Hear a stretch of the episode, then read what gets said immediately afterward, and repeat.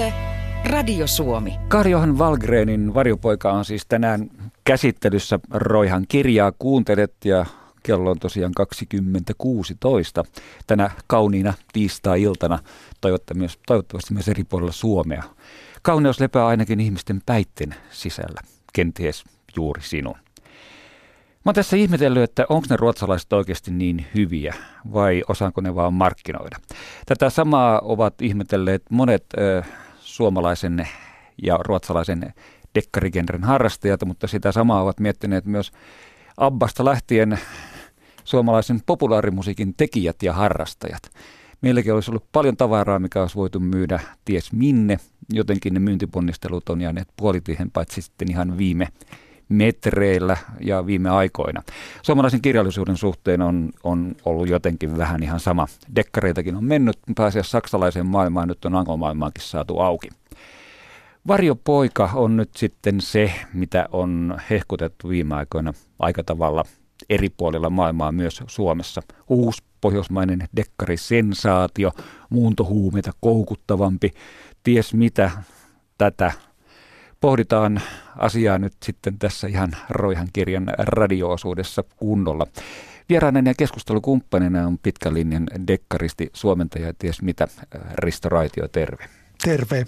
Useimmille ääni on varmaan tuttu siitä, että tehtiin noita dekkari-iltoja muutamakin tuossa ja pohdittiin hiukan näitä samoja asioita, mutta ruotsalaisen dekkarin äh, historia ja äh, tavallaan pohjoismaisen dekkarin nykytila on käsittelyssä. Mutta mennään nyt ensin tähän varjopoikaan. Aika laajasti on jakanut mielipiteitä tämä kirja. Itse näin siinä sekä hyviä että huonoja puolia. Roihan kirjan Facebook-ryhmään on tullut kommentteja, jotka eivät kaikin osin ole mitenkään tällaisia sanoisin kuin miellyttäviä. Muun muassa Anna-Liisa Karpov sanoi, että en tykännyt varjopoika-kirjasta. Se oli niin tylsä, että luin sitä muutamana yönä, jotta nukahtaisi, eikä sekään onnistunut. Ja Virpi Kotimäki toteaa, että mulla on vähän samantyyppisiä aatoksia. Tylsähkö, mutta tuli pahan luettua. Ja otetaan vielä tuosta se yksi kommentti, joka täällä, täällä oli, jossa tulee sitten esiin nimi Stig Larsson, johon häntä on kovastikin verrattu.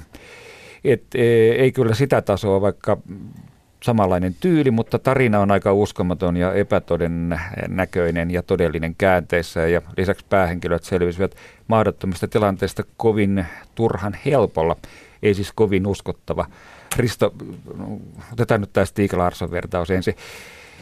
Jos Stig Larssonin kirjoista lähtee hakemaan niitä ei-uskottavia puolia, niin sieltä, sieltä löytyy aika nopeasti aika moniakin, kaikki haudasta ylöskaivautumiset ja muut kaikki tämmöiset. Mutta mikä sun näkemys varjopojasta oli? No mä oon ehkä liikuttavan samanmielinen kuin nuo kommentit, että sekä hyvää että huonoa löytyi.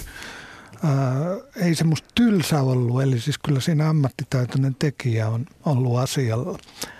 Mutta mutta lupaavasta alusta huolimatta, niin sitten varsinkin loppupuolella alkoi tulla näitä epäuskottavuuksia ehkä vähän enemmän kuin olisi ollut tarpeen. Mm. Varsinkin siinä vaiheessa, kun vaihdettiin maisemaa Ruotsista tuonne Karibialle.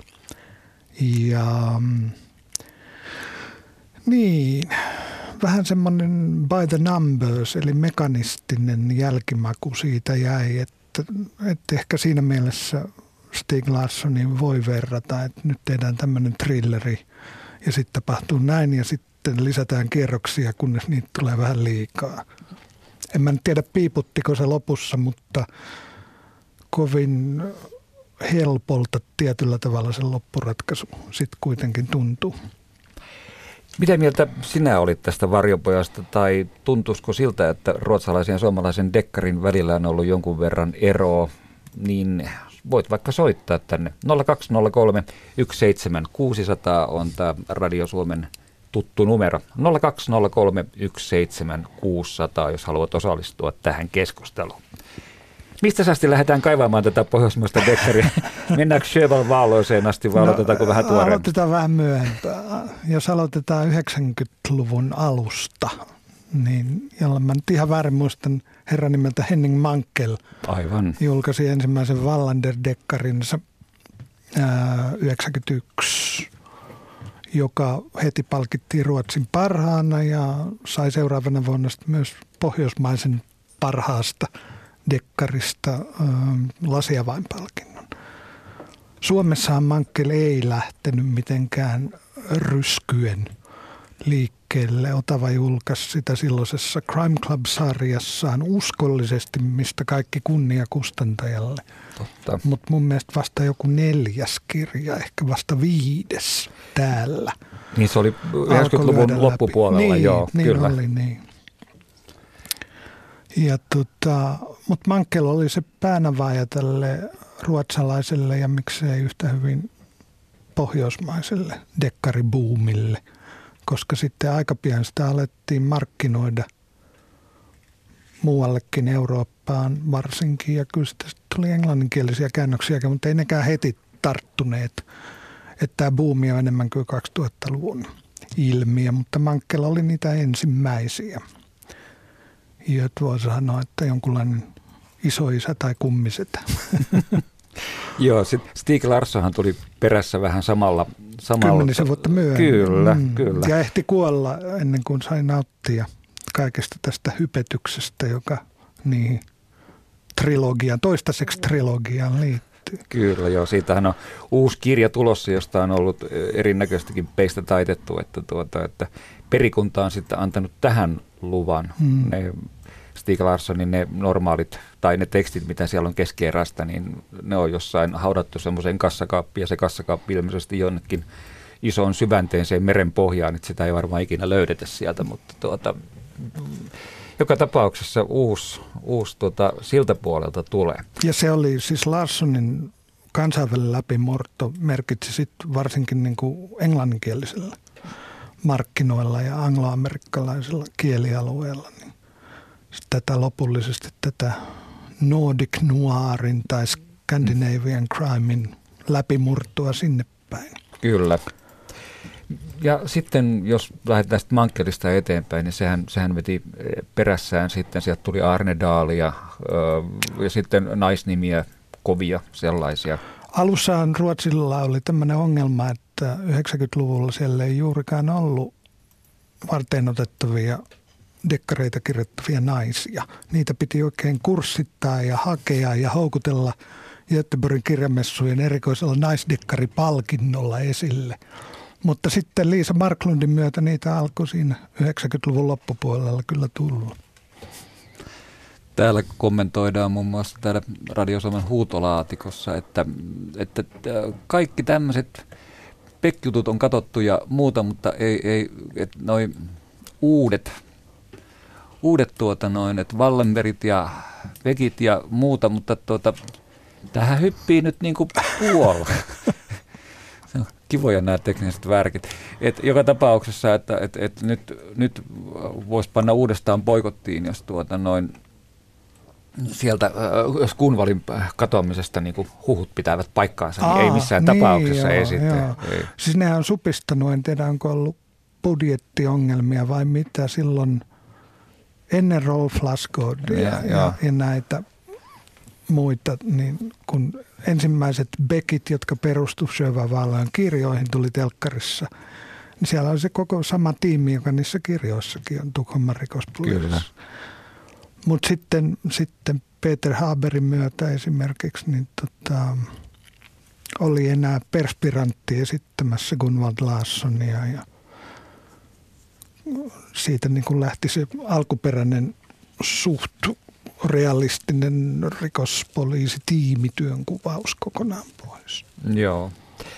Pohjoismaisessa dekkarikenressähän on nyt tullut vähän todella uusia sävyjä. Meillä jäi tuo, tuo naispuoli kokonaan tuossa noin kesken, mutta ennen muuta naiset ovat herättäneet nyt suunnattomasti huomiota ja sitten myöskin tämä avioparit on tullut takaisin ja yleensä tämä parikirjoittaminen. Niin on, joo, ne on, niitä on tullut kovasti viime vuosina. Ähm, joo, siis jos puhutaan muistakin kuin ruotsalaisista, niin. Niin, niin melkein yhtä aikaa Mankkelin kanssa Norjassa aloitti Kaaren Fossum, joka on joo. minusta ainakin yksi parhaita edelleen. Eikä, eikä syyttä siis tituleerattu Norjan dekkarikuningattariksi kirjoittaa semmoista pitkää Konrad Seyer-nimisestä poliisista kertovaa sarjaa ja sitten välillä tulee erilliskirjoja myös. Ja tota, Ruotsissa on muitakin toki Anne, anteeksi Norjassa. Norjassa. Anne Holt ja Anne Holt. Unni Lindell ja nämä. Niin puhumattakaan Esbousta. Joka ei ole kai nainen. Niin, ei niin. nainen. mutta pelaa jalkapalloa ja soittaa rockia ja muutenkin stara. Joo, mutta on norjalainen kuitenkin, että jossain olin oikeassa. Ja tuota noin, kun mietitään näitä, näitä tuota ruotsalaisia, norjalaisia ja tanskalaisia ennen kuin otetaan ensimmäinen puhelu tässä, niin ö, sä oot nyt muistin palauttamiseksi vähän niin kuin käynyt näitä läpi. Mm. Mikä erottaa pohjoismassa dekkarikentässä esimerkiksi tanskalaisia ja ruotsalaisia. Siis esimerkiksi Silta TV-sarjan yhteydessä hän on käytetty niin kuin, tehty yhteistyötä, Joo. eikö näin? Joo. Mutta et, et, et siellä on, olet huomannut, että siinä on yksi selkeä ero. No tota, mitä mä nyt luin, niin semmoinen asia kiinnitti huomiota, että tanskalaiset tuntuu olevan väkivaltaisempia – ja sillä aika rajusti, että, että mä luin Mikael Katz Krenfeldia ja Jussi Adler Olsenia ja se oli aika epämiellyttävää paikka paikoin. Mutta tota, niin se oli en kidutusta ja niin, raiskausta. En, en, ja... en, en mä sano, että mässäiltiin nyt varsinaisesti, mutta, mutta astetta rajumpaa kuin noiden ruotsalaisten kanssa minun mielestäni. Mutta tämä nyt oli satunnaisotanta, että varmasti löytyy vastakkaisiakin näkökulmia. Ja otetaan puhelu sieltä. Siellä oli puhelimessa ilmeisesti Aili Tuimala. Hei. Joo, on. Mitäs kommentoit tähän keskusteluun ruotsalaisista dekkareista? mä kommentoisin sen, että mä olen lukenut paljon ruotsalaisia dekkareita, mutta ennen kaikkea näitä vähän lempeämpiä naispuolisia. Joku Maria Lang oli sellainen, kun mä olin pieni tyttö, niin sitten kun rupesin dekkareita lukeen ja ö, olen lukenut varmaan, seurannut, että mitkä hänen on ja sitten on nämä nyt nämä tällä hetkellä nämä Gotlannista kirjoittavat. Mari Jungstedt, joo. Joo, ja Jansson, kun se oli se toinen Anna joo, Jansson. Anna Jansson, joo. Joo, ja sitten Oosa Oosa, joka tuolta pohjoisesta kirjoittaa. Larsson, joo. Larsson. Joo. joo, niin mä oon itse sitä pohtinutkin. Kyllä mä oon tämän, tämän tuota, trilogian näistä tietokoneihmeen jutuista lukenut, mutta joo. viimeinen meni jo kyllä mä sitäkin aloitin, mutta siinähän mun putos, putos niin kuin tavallaan into loppujen lopuksi siihen, että se oli sellaista jo melkein tieteishommaa. Joo, näin hommaa, ja siinä oli aika sellaisia rajuja kohtauksia, mitä en nyt niillä halua huvittaa vapaa-aikaani. Mm. No, mutta mä oon tätä pohtinut ja miettinyt, että minkä takia minä luen ja nimenomaan näistä, näitä naisten dekkareita, niin äh, kyllä siinä on jotain sellaista mm, pientä porvarillista ja sellaista äh, kausista ruotsalaisia uusia perunoita ja silliä. Selvä. Menikö sulla, huomasitko muuten, että TV Vitonen eli Yle Fem lähetti yhdessä vaiheessa no, näitä Maria Langen dekkareita? Joo, mulla ei ole telkkaria. Aa, no, niin. no sitten vähän vaikeampi joo. katella tietysti. tällainen individualisti. Joo, joo. No, Mut, mutta sieltä tehtiin aika hieno kansainvälisen tuotanto, se taisi olla Universal-yhtiö, joka oli, oli kansainvälistä rahoitusta ja ilmeisesti joo, FEM esitti joo. kaikki nämä, mitä oli. Ja osa niistä oli hyviä ja osa niistä oli huonoja. Niin kuin tuossa. No niin, mä luin niitä arvosteluja kyllä. Mm. Ja, ja eiväthän äh, Langin kirjat missään nimessä ole kaikki sellaisia, äh, miten mä sanon nyt, hyviä vaan kyllä siellä on osa selkeästi niin kuin, äh, välijuttuja. Että on pitänyt vaan saada kirjoittaa tai täytyä kirjoittaa.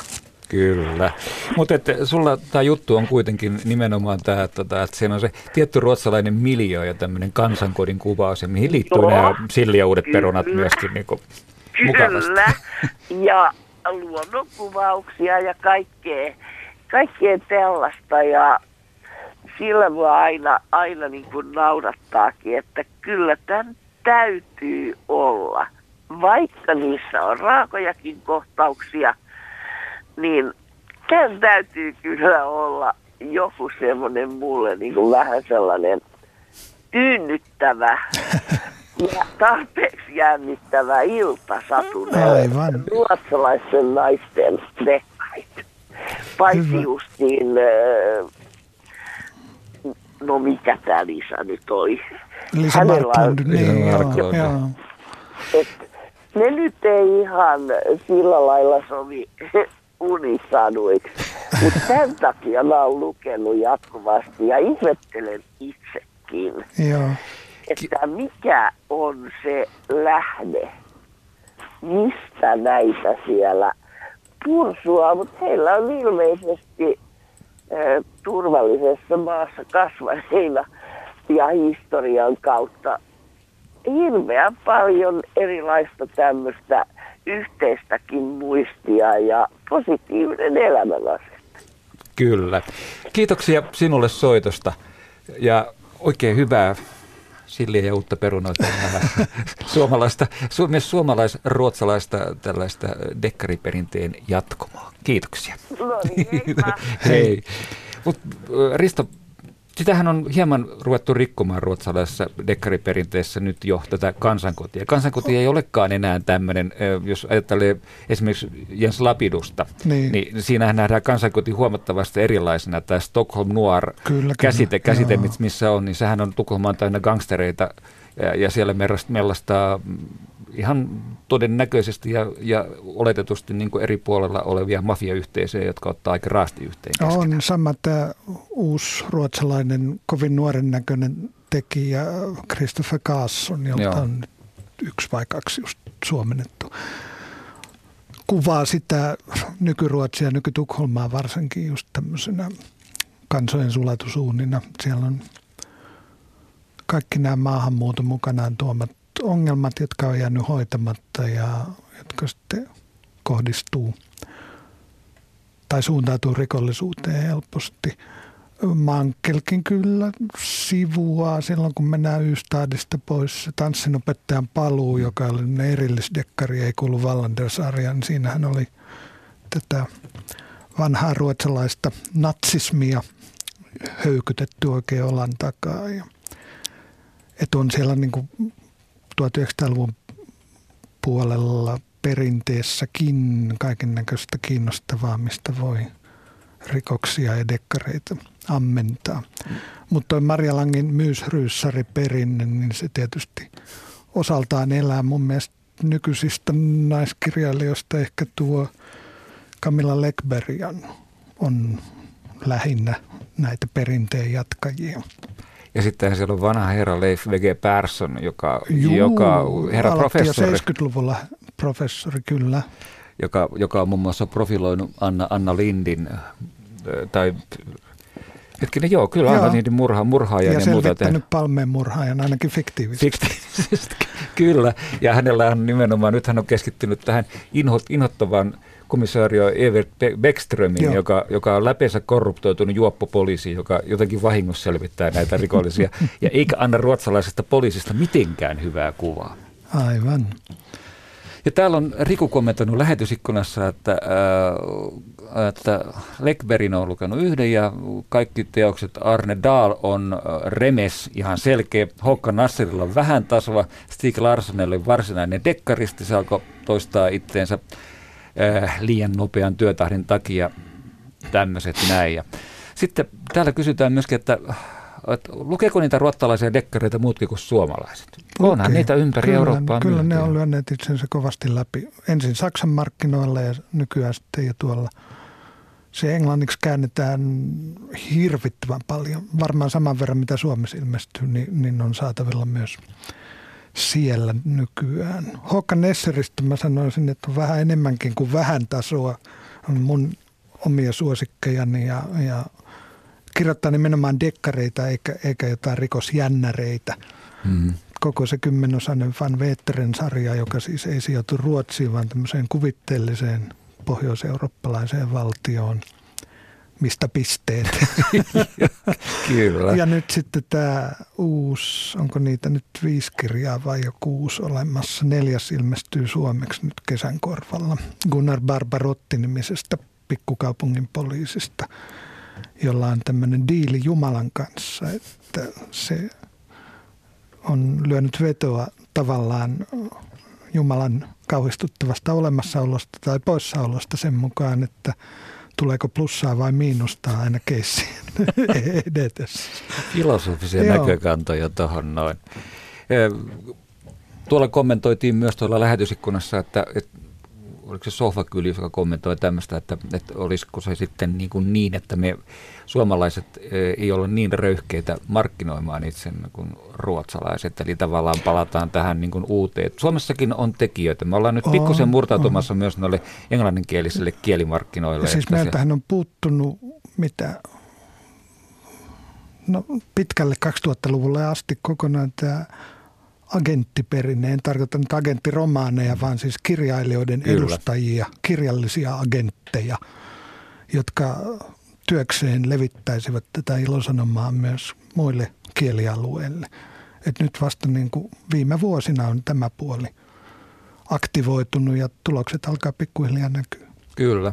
Ja sitten on tämmöisiä omia kontakteja. Esimerkiksi Jarkko Sipilän tuommoinen lievähkö menestys tuolla USA johtuu hänen omasta, omasta tuota noin hyvästä aktiivisuudesta. veli siellä, joka, joka perusti kustantamoja broidia kauppaa suomalaisalueella nimenomaan siellä Minnesotassa ja noin poispäin. Joo, siellähän kävi tota...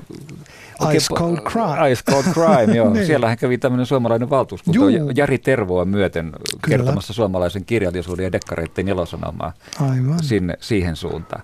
Olisiko meillä sitten, jos ajattelee, kun nimenomaan Jenkeissä tämä mm. suomalainen äh, tai suomalainen kuin ruotsalainen tämmöinen dekkari, Nordic Noir, mm. niin kuin ne kutsuu sitä, niin se on aikamoisessa nosteessa. Kannattaisiko meidän lyödä niin kuin myöskin kiilaa siihen väliin? Totta kai. Ja siis sikäli kun voi mediaan luottaa, niin tota, esimerkiksi tämä Nykäsen ja, ja Tapio Piirosen Ride TV-sarja, jota esittiin, esitettiin Jenkeissä jollain kaupallisilla kaapelikanavilla – niin sai melkoisen kulttiseurannan. Että tota, ei, ei se suomalainen maailma ja rikosmaailma niin kauhean vieraita siellä on. Pitäisi vaan nyt tosiaan satsata enemmän. Raidiahan on pari-kolme käännetty juuri tämä Sipilä-veljen kustantamo. Joo. Ja Englannissa on tullut pari niitä Ariel Kafka-dekkareita myös. Saaneet ainakin hyvät arvostelut, en tiedä myynnistä. Mitäs lehtolaisen Leena on lähtenyt menemään? Me... Se meni sinne Amazonin kustannuspuolelle ja niitä on nyt tullut neljä vai viisi ensimmäistä Maria Kallio oikeassa järjestyksessä. Ja, ja tota, kyllä mä netissä on nähnyt ihan myönteistä blogiarviota, mutta eihän se tietysti kerro menestyksestä vielä.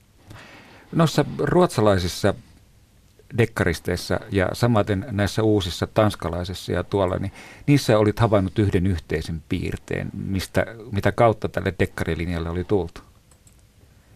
Et siellä, että oli, Nyt oli, tämä, oli, vähän niin, että oli, niin. oli tämmöistä TV-pohjaa. Niin aivan, siis näistä, mitä mä nyt tuossa preppasin viimeisen viikon sisään uusia tekijöitä, jotka oli tähän asti jäänyt pinoon vähän syvemmälle, tuli luettua, niin hyvin, hyvin moni oli, oli siis TVn parista tullut nimenomaan käsikirjoituspuolella. Et siellä oli varustamosarjan kirjoittajia Ruotsista ja niin poispäin.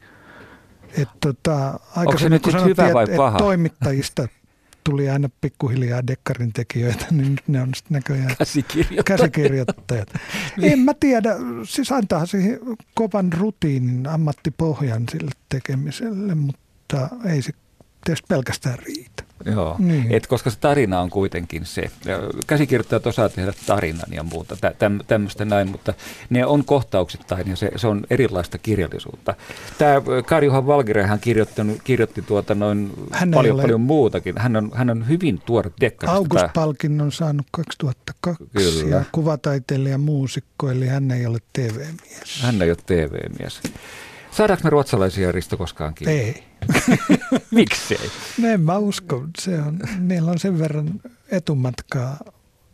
Se on kumma, siis se on toi tämmöinen tietynlainen germaaninen perinne. Ruotsista nyt tiedetään vähän muutakin kuin Nobel-kirjailijat, mutta sitten nyt mä haluan, jos meillä on aikaa, niin ainakin mainita, mm. että on olemassa toinen vielä pienempi kansakunta, jolla on vielä eksoottisempi kieli, ainakin minun mielestä niin kuin Suomi – joka kuuluu Pohjolaan, eli Islanti, mm-hmm. siellä pohjoisella Atlantilla.